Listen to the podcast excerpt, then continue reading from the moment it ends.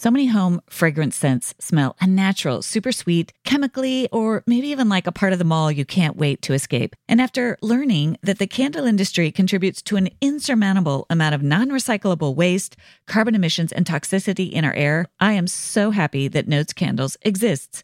Notes Candles is on a mission to help eliminate single use candle vessels and give home fragrance lovers a more earth friendly option without giving up high quality fragrance that actually seems amazing. I have been loving burning the Santal and Atlas Cedar scent. It's woodsy, calming, and smells so good. I can't get enough. I love it. And they have other amazing one of a kind fragrances like oat milk and balsam berry, vanilla and pepperwood, and pistachio and rosewater. Every single one of them is exceptional. Be a responsible consumer while not giving up high quality home fragrance by making the switch to Notes. You can build your custom starter kit right now at notecandles.com slash best of you. Right now, Notes is giving listeners 15% off and free shipping when you buy a Notes starter kit using code best of you. Just use code best of you when placing your order. That's code best of you at notescandle.com slash best of you. Most of us could use more energy in our day, but we have to find ways to replenish our bodies in healthy ways. It turns out two main factors in low energy are chronic stress and a lack of nutrition. Organifi creates delicious superfood blends that address both of these problems. In the morning, try Organifi green juice with essential superfoods and a clinical dose of ashwagandha. It helps reduce stress and support healthy cortisol levels.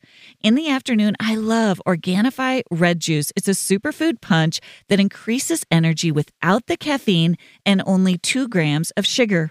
Each Organifi blend is easy to use by simply mixing it with water or your favorite beverage while on the go. And they don't compromise quality for taste. Organifi takes pride in offering the best tasting superfood products on the market at a price that works out to less than $3 a day. You can experience Organifi's high quality superfoods without breaking the bank. Head over to www.organifi.com slash best of you and use code best of you for 20% off your entire order. That's Organifi, O R G A N I F I dot com, best of you, and use code best of you for 20% off.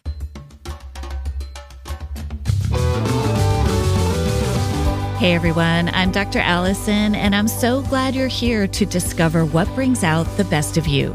This podcast is all about breaking free from painful patterns, mending the past, and discovering our true selves in God.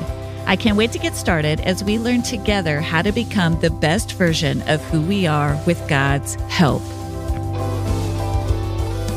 Hey, everyone, and welcome back to this week's episode of the Best of You podcast. I'm so glad you're here. Oh my goodness, do we have a treat for you today? I've been looking forward to having this conversation all summer, and I am so excited for you to hear it. Today, we are going to talk with my assistant and media coordinator, Cindy Gao, about her incredible story of a search for meaning and coming to faith in a really dark place. She is part of Gen Z. And I know that so many of my listeners, you have either kids who are headed off to college or you're reading the news. There's just a lot of buzz around this generation and what they're dealing with and what they're thinking about. And Cindy just has such a unique ability to articulate her own experience with clarity and honesty and sincerity. And so I am just so grateful that she was willing to share all of that hard earned wisdom with us as we seek to understand the young ones in our lives, whether they're your own kids, whether they're your grandkids, whether they're just the kids that you care about in your life. You first heard from Cindy on episode 62, where she and I discuss your questions about friendship. It's a great episode. I love the wisdom that she brings to it. So you can check out that episode. And she also helped me out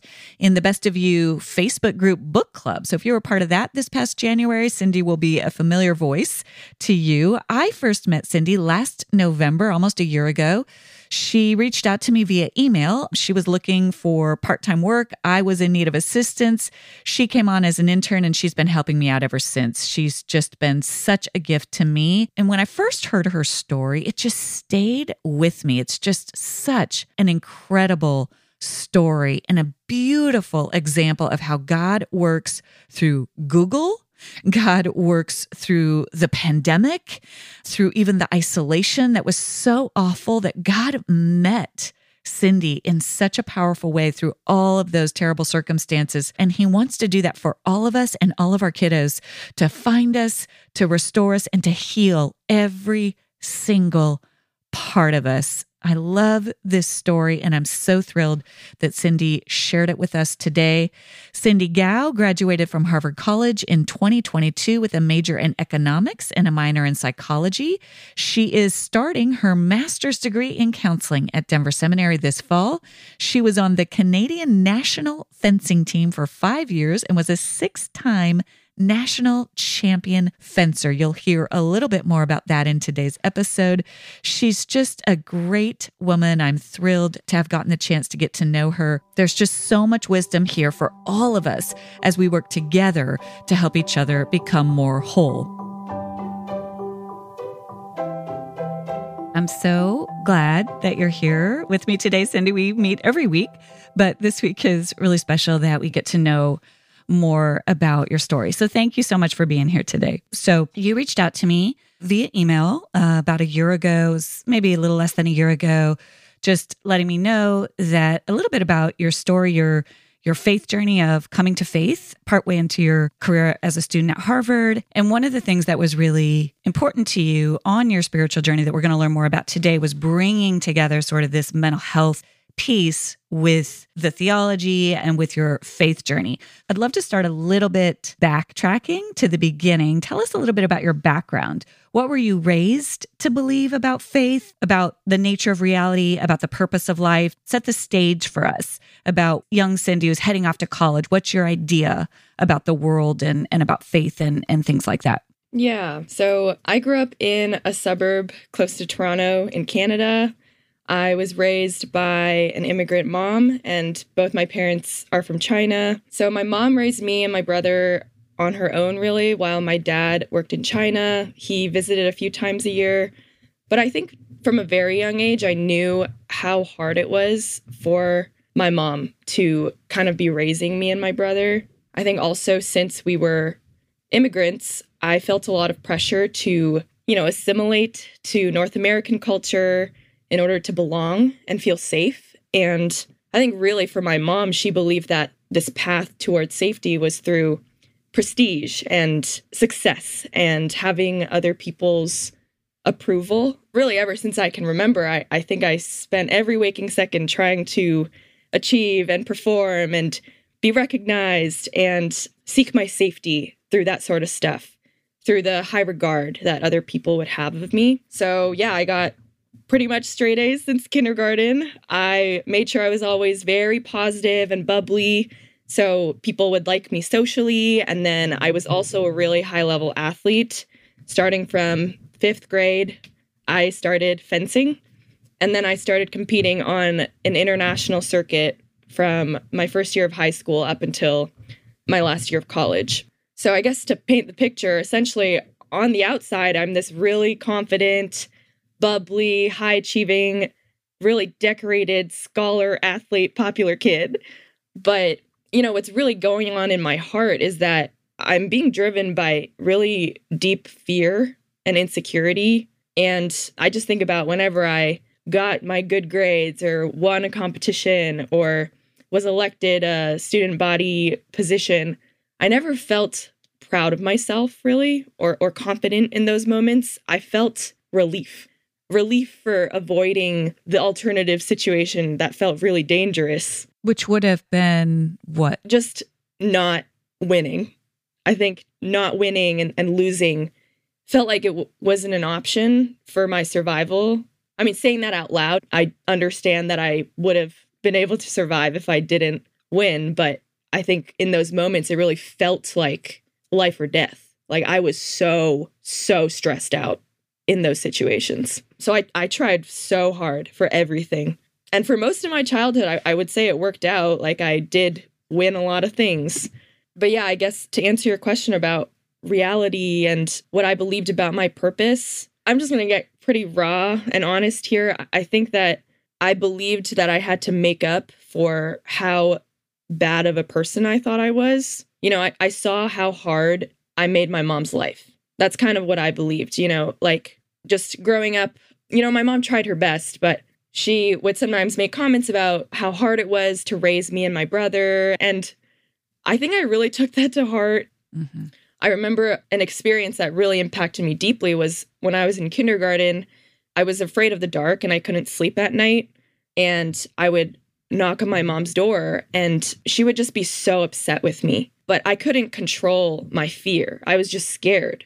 But that kind of made me just believe that this unchangeable part of me was just causing my mom to suffer. And that's basically this core belief that I had of myself was that I was bad and I needed to spend my whole life working to kind of offset that.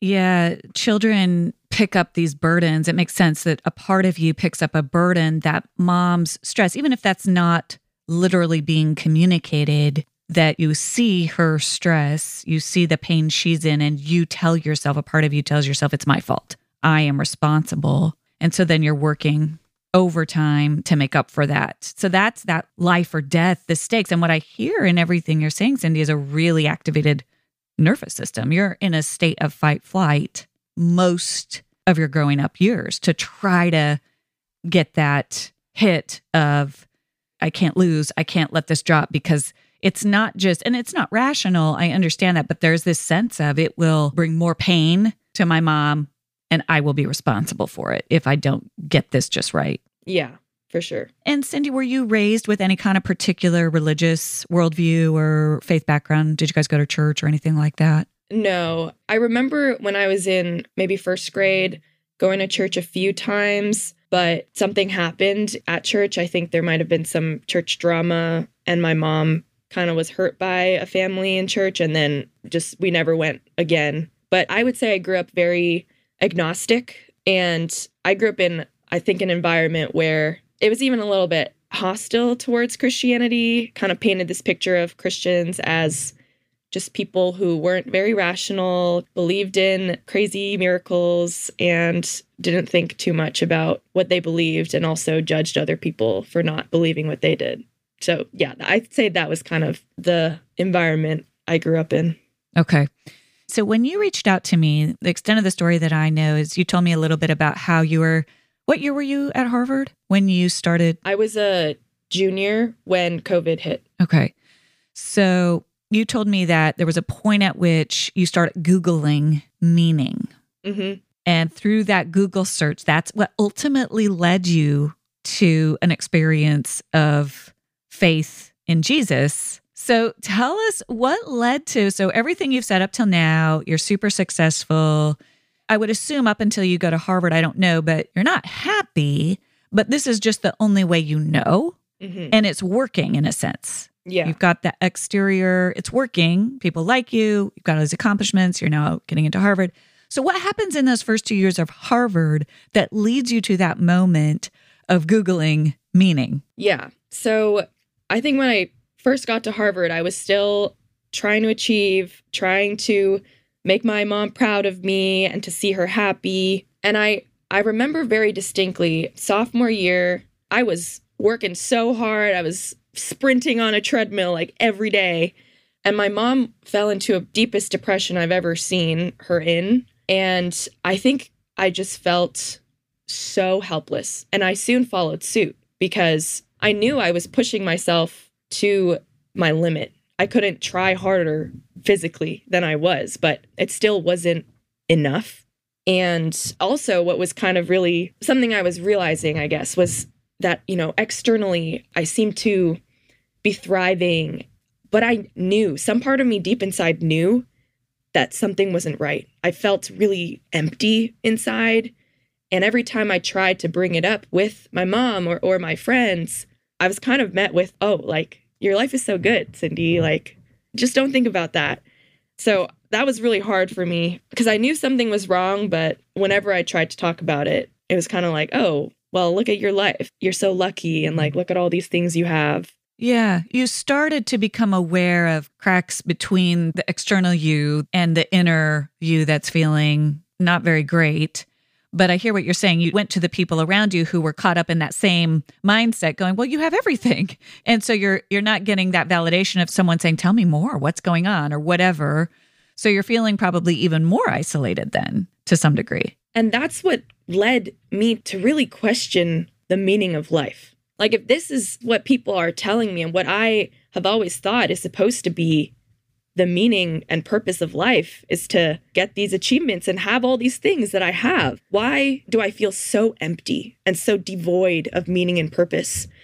That just stopped me in my tracks and I I fell into a pretty deep depression starting in sophomore year and then COVID hit my junior year and I really had to stop living my fast-paced life when COVID hit because everything kind of just shut down and slowed down and that's when I really started having all this time to be alone with my own thoughts and my own anxiety and you know had to face all this internal angst that had been building up for a while. Right. Your old coping tactics of just running pursuing achieving producing were kind of stripped away during that time.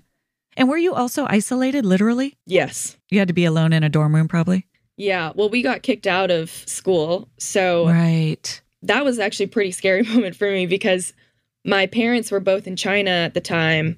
And so I was actually completely alone, just me in Canada. Wow. In a house all by myself. So that was really scary.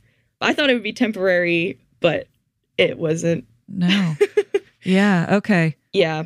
So that's pretty much the backdrop of when I started Googling, you know, like, why does everything feel meaningless? Mm. I think it was a pretty desperate move at that point. I never thought about doing anything to actively end my life, but I was definitely in a state of like suffering. Mm. It was a pretty desperate move by me to Google that.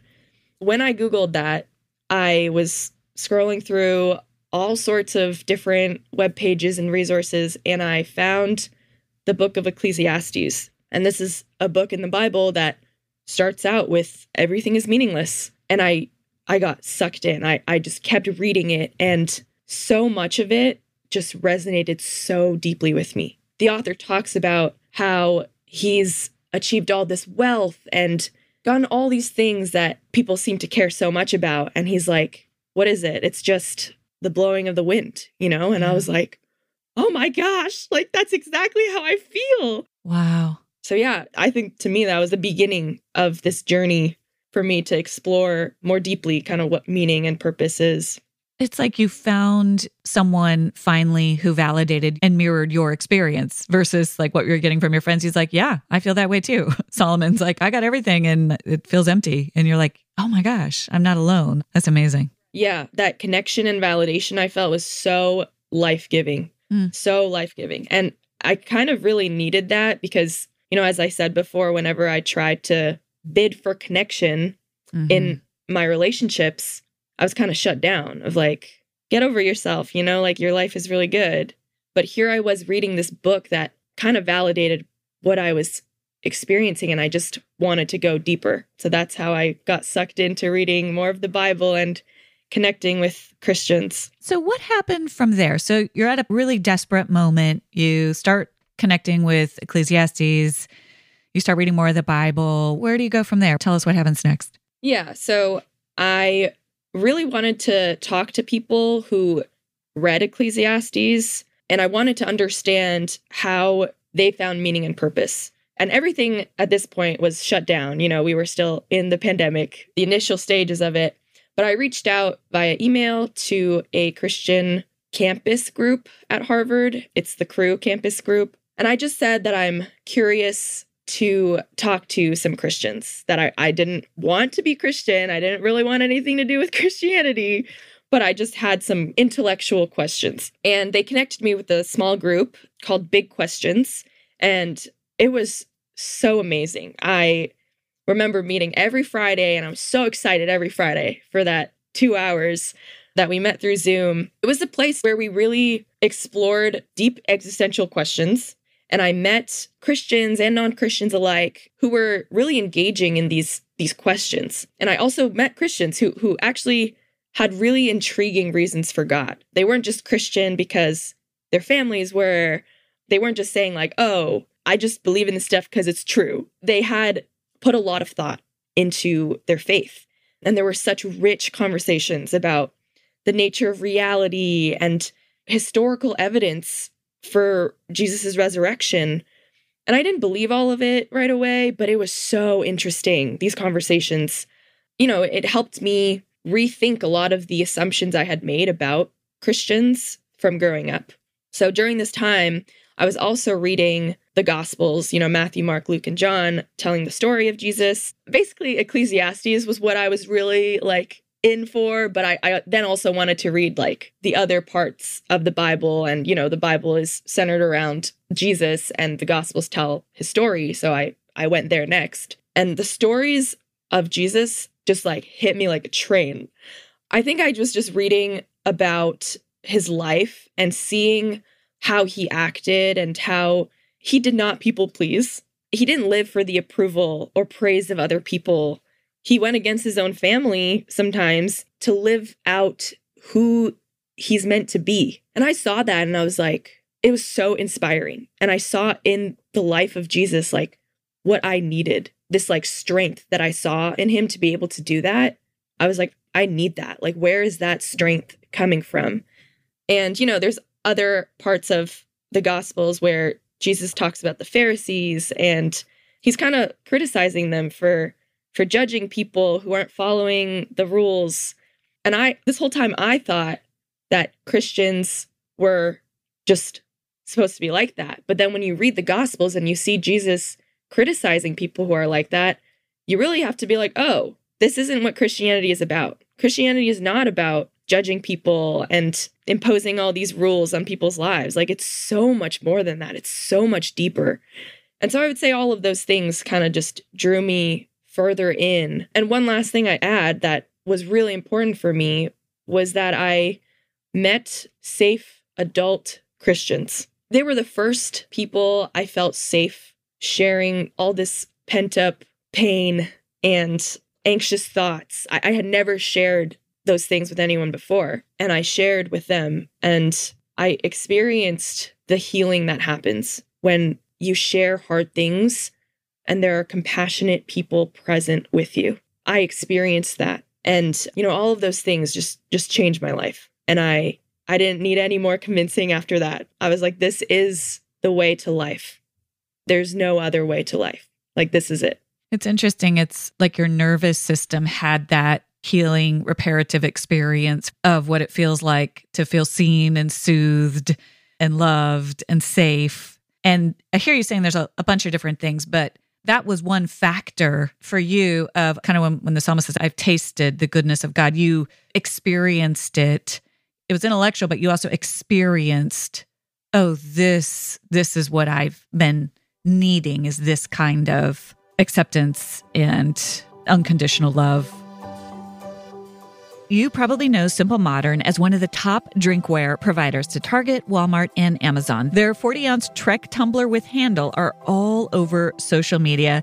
They're the perfect brand for everything you need for summer. They have all the back to school essentials with backpacks, drinkware, lunch bags in all your favorite designs and partners your kids will love like Disney, Marvel, and more. And maybe the best part is that they give 10% of their profits to nonprofit organizations that are committed to causes like fighting human trafficking and ending homelessness. I love my lavender mist Voyager travel mug. It keeps hot things hot and cold things cold. And best of all is it fits perfectly in my cup holder in my car, which is the whole reason I want a travel mug. I hate it when you get those travel mugs and they don't fit in your cup holder.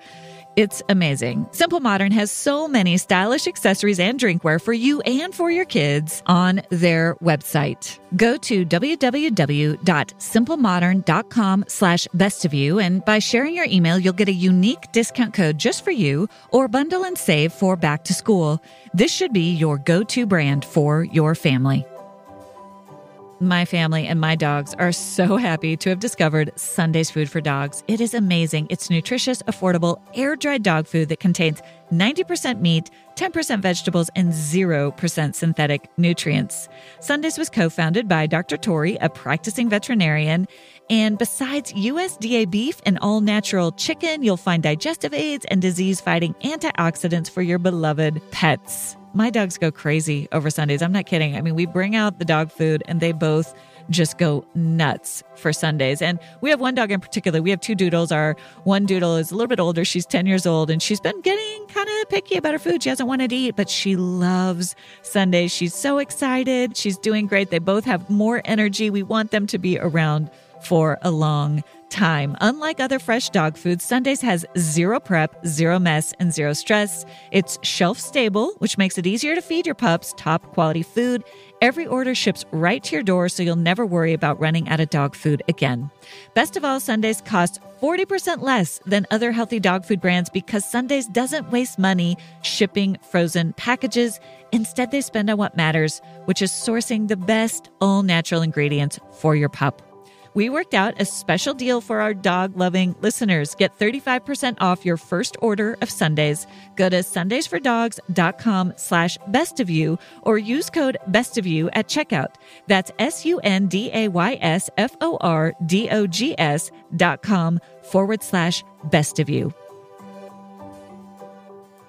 I want to ask you, and I think we'll circle back to this because I there were some key ingredients that when we circle back to kind of talking about Gen Z and more general issues, because there were some really neat things that I think Christian groups on your campus did right. Right. I'm thinking about that big questions group. I, I get the sense there wasn't a it wasn't high pressure, there wasn't an agenda, there was a lot of authenticity. People were just allowed to show up with their questions and ask them. Because my sense of you is you would have seen right through a hard sell.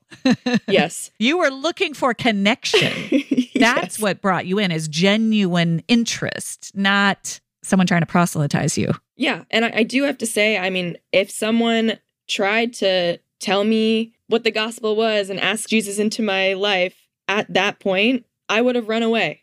I would have been like, nope, I'm out of here. Like, that's not what I'm looking for right now. I just, I just want to have some conversations and I don't want to feel pressure to not be in the place that I am now. Like, I want people to be with me where I'm at and not to kind of push me in the direction they want me to go. That's right. Yeah, you'd known enough of the pressure system. You needed that, you know, your whole face just lit up when you talked about those Friday evening Zooms where you Yeah. could just ask the questions that were actually on your mind and show up Yep. As that part of you that had been so buried deeply inside that was really hurting. hmm Oh man, it's just such a powerful story. So you've talked about Cindy a little bit to me uh, here and there about how it seems as if fairly shortly thereafter you did take an interest. I don't know if it was through books or if you saw somebody in faith-based therapy. Tell me a little bit about how you're kind of in this journey of thinking about Jesus, of reading the gospels, of getting to know other Christians. Your nervous system is having this whole different experience of a way of being. So there's a lot going on. At some point in here, you come to a whole body. You know, I like to think of it, I think in the old school ways of evangelism, it's like I I have an intellectual assent that Jesus, you know, I, I think it's a whole body, you know.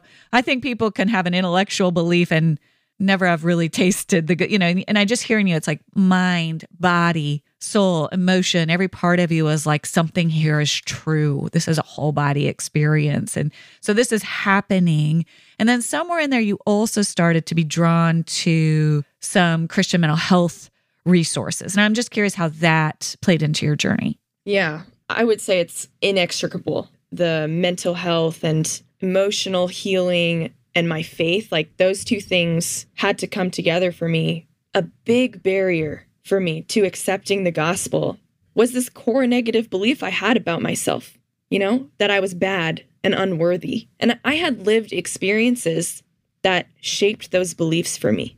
You know, I, I had experienced things growing up that I interpreted to mean these things about myself. For someone like me, hearing the gospel that there's a God that loves me, that I'm worthy, that I'm good, that's going to trigger a lot of cognitive dissonance in me. That does not align with what I think is true. And I'm not going to be able to just latch on to that story when I have so many experiences that back up what I believe to be true. It was always very intuitive to me that I would need sort of this deeper unpacking of what has shaped me to believe these things about myself. And no amount of theology was going to help me just like bypass that pain and believe this new story. You could tell me all these facts, quote all of this scripture to me, and it would do nothing. I would just be like, ah, I understand that's what's written in the Bible, but I physically do not feel that to be true. And I don't know what's wrong with me. So I had to choose a different approach, you know? And in the psychology therapy field, we we learn about corrective emotional experiences. And that's, you know, this idea that your healing doesn't come from insight alone, it's experiential. So I needed corrective emotional experiences with safe adults, like therapists that I found, like the Cru staff in my life who showed me that, hey, when I share my emotions, that doesn't make me a bad person. Maybe it's possible that there are people who care about me enough to want to know how I'm doing and they care about my suffering. You know, it's it's always like I think that these adults are going to respond, you know, in a way that's going to shut me down and all those things because I had those experiences in the past. But when they don't, I start to be like, "Oh, well maybe it's possible that I am not a bad person. I'm not just complaining. Could it be possible that I deserve better? Could it be possible that I'm worthy of being treated this way? Could it be possible that there is a God who loves me? You know, like that's kind of how it went for me. And without those sort of experiences, I, I just would not have been open to the gospel. Yeah, there's something so powerful in what you're saying about, you know, you can have all the world's best theology, but there's that lived experience where the parts of your soul, your nervous system, you know, whatever words you want to put on it are experiencing the whole body, the lived truth of the words. Otherwise, it's just words. And you can want to believe it and you can even intellectually believe it. But yeah, I just hear you saying it was something in you that kind of gave yourself permission to expose yourself to a different way of someone being with you and someone experiencing you. I would imagine that was pretty intense. Yeah, it was. But you know, I was really drawn into, honestly, Alison, reading your book, Boundaries for Your Soul. And I also read Aundi Kolber's book, Try Softer, and reading about these like psychology, mental health therapy fields and how they, because you guys are in that intersection between faith and mental health and therapy. It gave me insight and helped me understand that I needed to form this basis of safety and allow my pain to be seen. Like the insights that you guys drew from your field of study and, and how you integrated that with faith, it, it made a lot of sense to me. And it helped me take that risk, you know, because it is a risk to expose yourself again.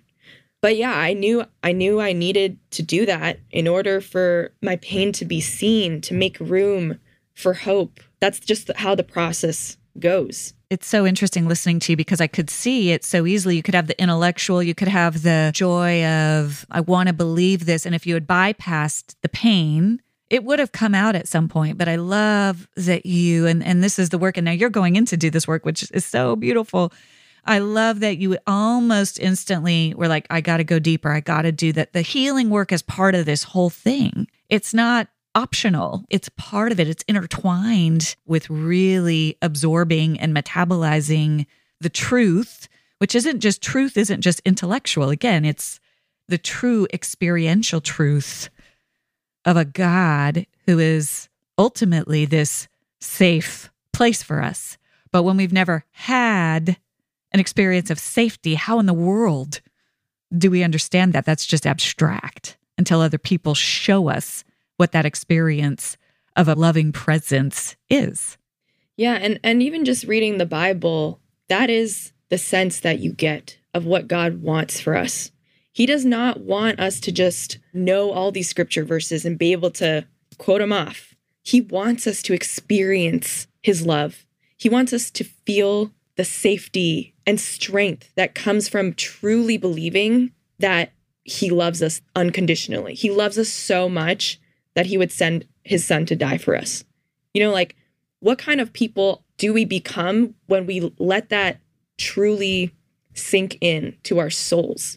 It changes who you are on a very deep level. And that's what God wants for us, I think. It's not just this behavior change that he's looking for. Right. Head knowledge, behavior change. Yeah, we really short sell. And I want to get to this because I do think what you're saying is I don't want to ask you to speak for all of Gen Z. that would not be fair.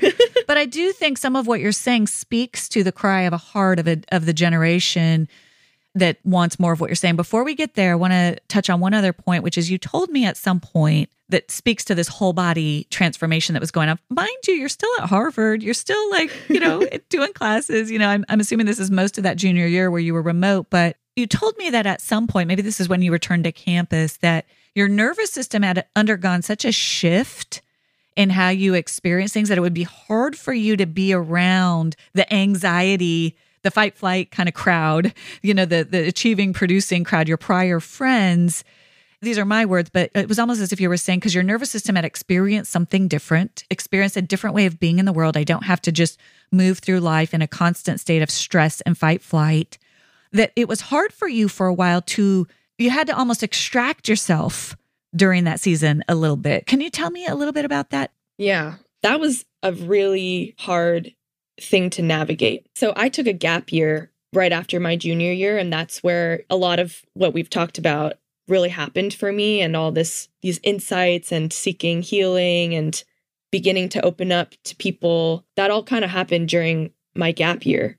And then I was really scared to go back to Harvard to finish up my senior year because I didn't want to fall back into the same patterns I had when I was there last. Totally. Yeah. I mean, I look back and I, I don't think I necessarily did everything perfectly. It was so hard.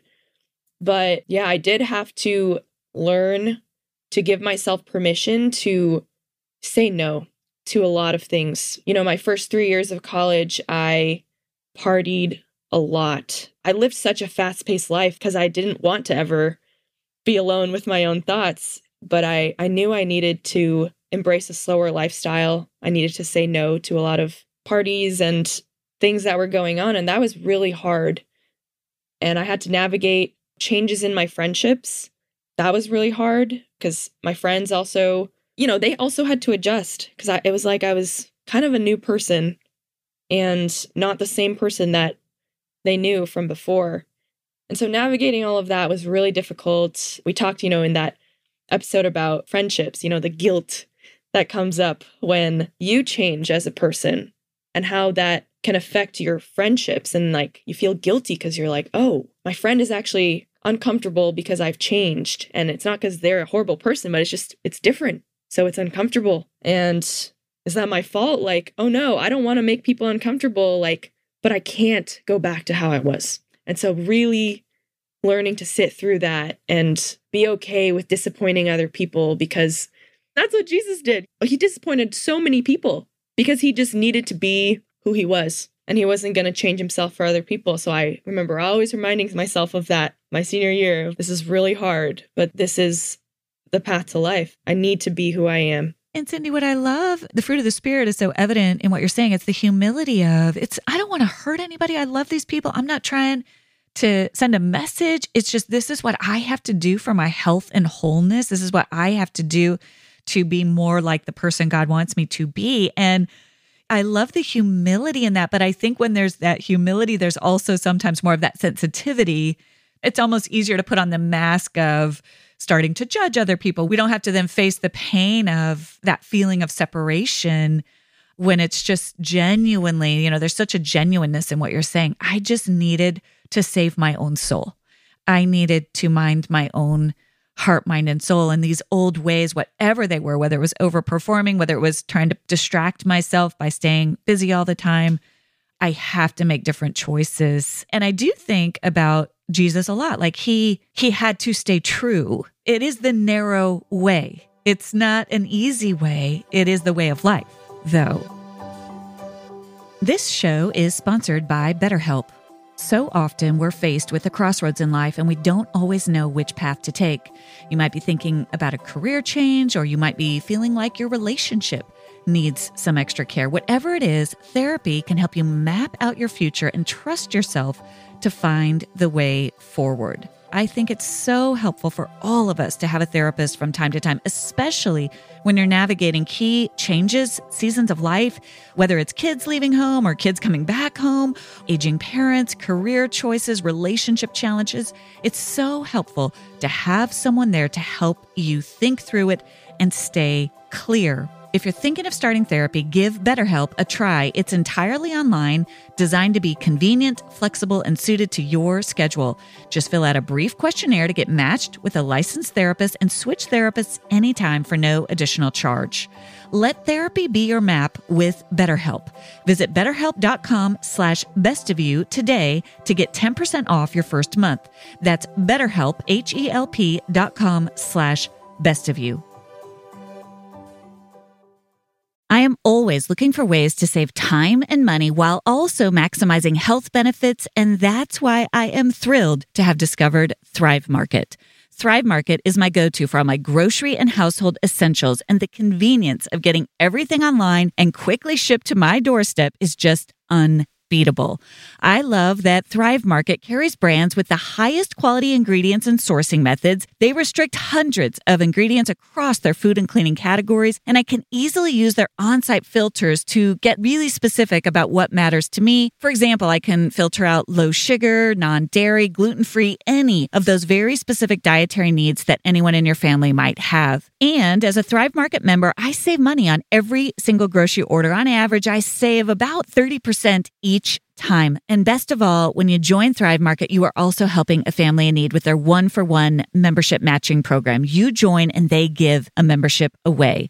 Join in on the savings with Thrive Market today and get 30% off your first order plus a free $60 gift. Go to thrivemarket.com slash best of you for 30% off your first order plus a free $60 gift. That's T-H-R-I-V-E market.com slash best of you. Thrivemarket.com slash best of you. Want to make a podcast? Spotify's got a platform that lets you make one super easily, then distribute it everywhere and even earn money all in one place for free. It's called Spotify for Podcasters, and here's how it works Spotify for Podcasters lets you record and edit podcasts right from your phone or computer, so no matter what your setup is like, you can start creating today. Then you can distribute your podcast to Spotify and everywhere else podcasts are heard. Video podcasts are also available on Spotify, and if you want to take your conversations with your audience to the next level, you can use Q&A, you can use polls, you can use all the things to get them talking. With Spotify for podcasters, you can earn money in so many ways, including ads and podcast subscriptions. And best of all, it's totally free with no catch. I've been using Spotify for podcasters, and it is so easy to use to get your work out into the world. So if you want to make a podcast, I recommend you give it a try. Download the Spotify for Podcasters app or go to www.spotify.com slash podcasters to get started.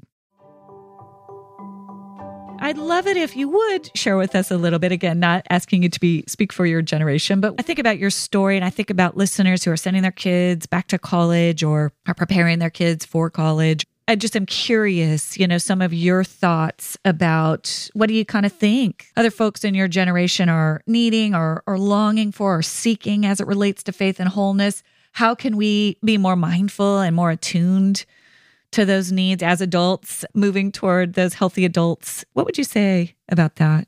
Yeah. So I think mental health is something my generation talks a lot about. A lot of us are struggling with anxiety and depression and, you know, a whole host of things that we're struggling with internally. And I think it's really interesting because Gen Z, you know, we have enjoyed so much progress in terms of all these technological advances, you know, advances in medical care, and, and we just have access to so much more stuff than ever before.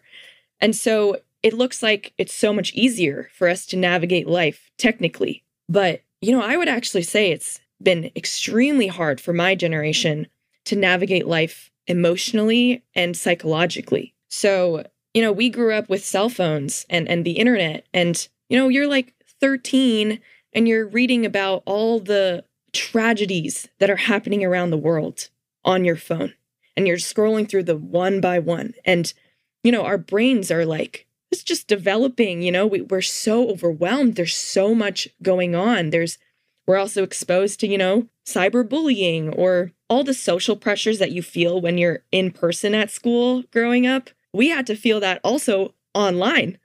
You know, you don't get a break from that when you leave school and go home. You're that sort of like wanting to belong and wanting to fit in. You can't only care about in person, do I fit in? Do I belong? You also have to care about your online, ever present persona. And so, you know, I think a lot of us just grew up so overwhelmed and like constantly alert and emotionally just like we have access to so much technology, but how do we navigate that? I don't think we necessarily know. Just having opportunities doesn't guarantee that we have the wisdom to navigate those opportunities. So we we need people to guide us and and lead us to, you know, resilience and emotional intelligence and these sorts of skills that we can't learn just from the internet.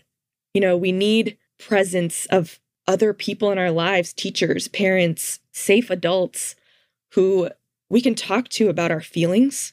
We have so many feelings. and we really need safe places to talk about that. We need unconditional love. So I think there's not really anything specific that I said there, but it really makes a lot of sense. We had in last week's episode, I talked with Sissy Goff, who is a therapist, and she talks about anxiety. But one of the things she talks about is how it kind of underscores what you're saying, which is it's really on the adults, it's on the parents. We have to be the safe place. We have to figure it out and walk in there with you and hold that calm space with you so that your nervous system has a chance to release some of that cortisol and some of that toxic stress that you're carrying around. We have to do our jobs, if it means we have to get off line, if we have to do what we have to do to regulate so that you have someone to help you find those reparative emotional experiences with. It's really interesting what you're saying. I think it's pretty profound. Yeah. And I would add, I think people in my generation, we're all trying to fit in, to be accepted, to belong, to be cool, maybe. And I think what would be so great for parents to be able to provide to their kids or just adults to be able to provide to people that they're they're leading as adults you have all sorts of fears and desires for these kids you know in your lives but the big blessing for those kids would be you know in the situation that the kid ends up doing something that you didn't want them to do or they didn't do something that you wanted them to do, do you think you can still be that safe person for them to talk to about it, to walk with them through that? Because I think as kids, you know, we are sometimes maybe even pushing those buttons like, hey, is there a point where we will no longer be accepted by you, where we will have to hide from you? And we we kind of want to push that sometimes. And um, you know, I think about how having that safe experience with an adult it's like a lived experience of what God's love is for us. Because, you know, God has high standards for his children, and those standards don't change if the children don't want to fulfill those standards. But God continues to pursue our hearts and continues to be our refuge and our sanctuary when we fall short and when we do the things that break his heart. You know, that's a very lofty thing to ask of parents, but it will give your kid a lived experience of God's love. And that will change your kid's life. Yeah. That's a good word. Preach that. it's it reminds me what you're saying. Kurt Thompson says we are something along the lines of we're all born into the world looking to be found. Mm. And when you're describing whatever the kid is doing, even if it's to push you away, they're trying to be found. So I love that. Cindy, you are just, you're so articulate. I so appreciate your perspective and your sharing your perspective. And I, I find myself as I listen to your story thinking, I'm, you know, when you paint that picture of being all alone during the pandemic and facing, you know, the existential realities. I just think of how many kids are probably feeling that. And I just so appreciate your sharing it with us. What would you want your younger self to know? I don't know, maybe back to 13. What age feels good to you? Maybe like four. four. Yeah. What would you want your four year old self to know that you know now?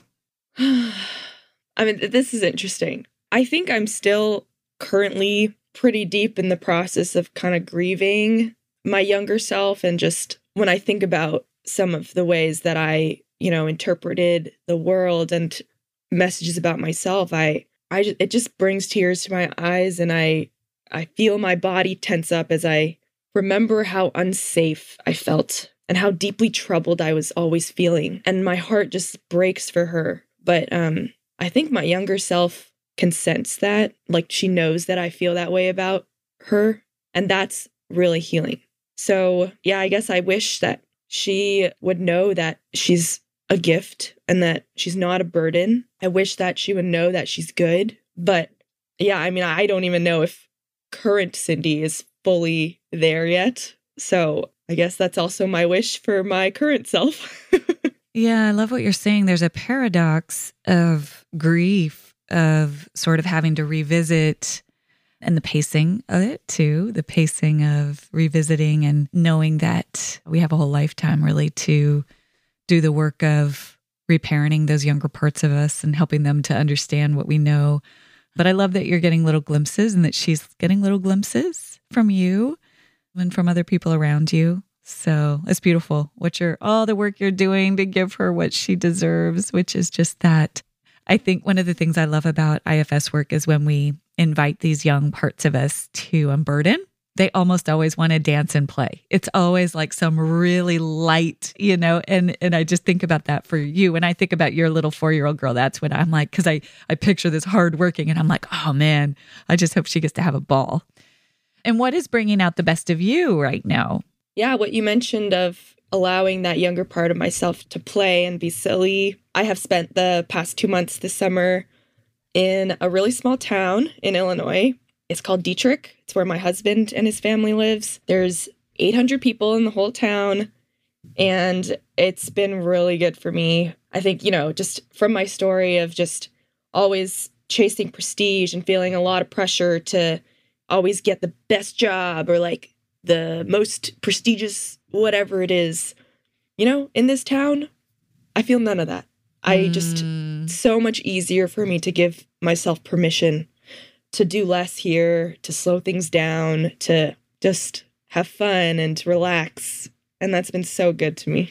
every time we would get on the the Zoom to talk this summer, you'd be like, "I was at a carnival, or I was at a yeah. parade, or I was at a fair." You were just, and it really, you know, in the context of this conversation, there was there was a sort of wonder about you, mm-hmm. just like that childlike wonder, like, "Oh, we went to a fair," and it was just so cool to see you just kind of enjoying this whole new. That's cool. I love it.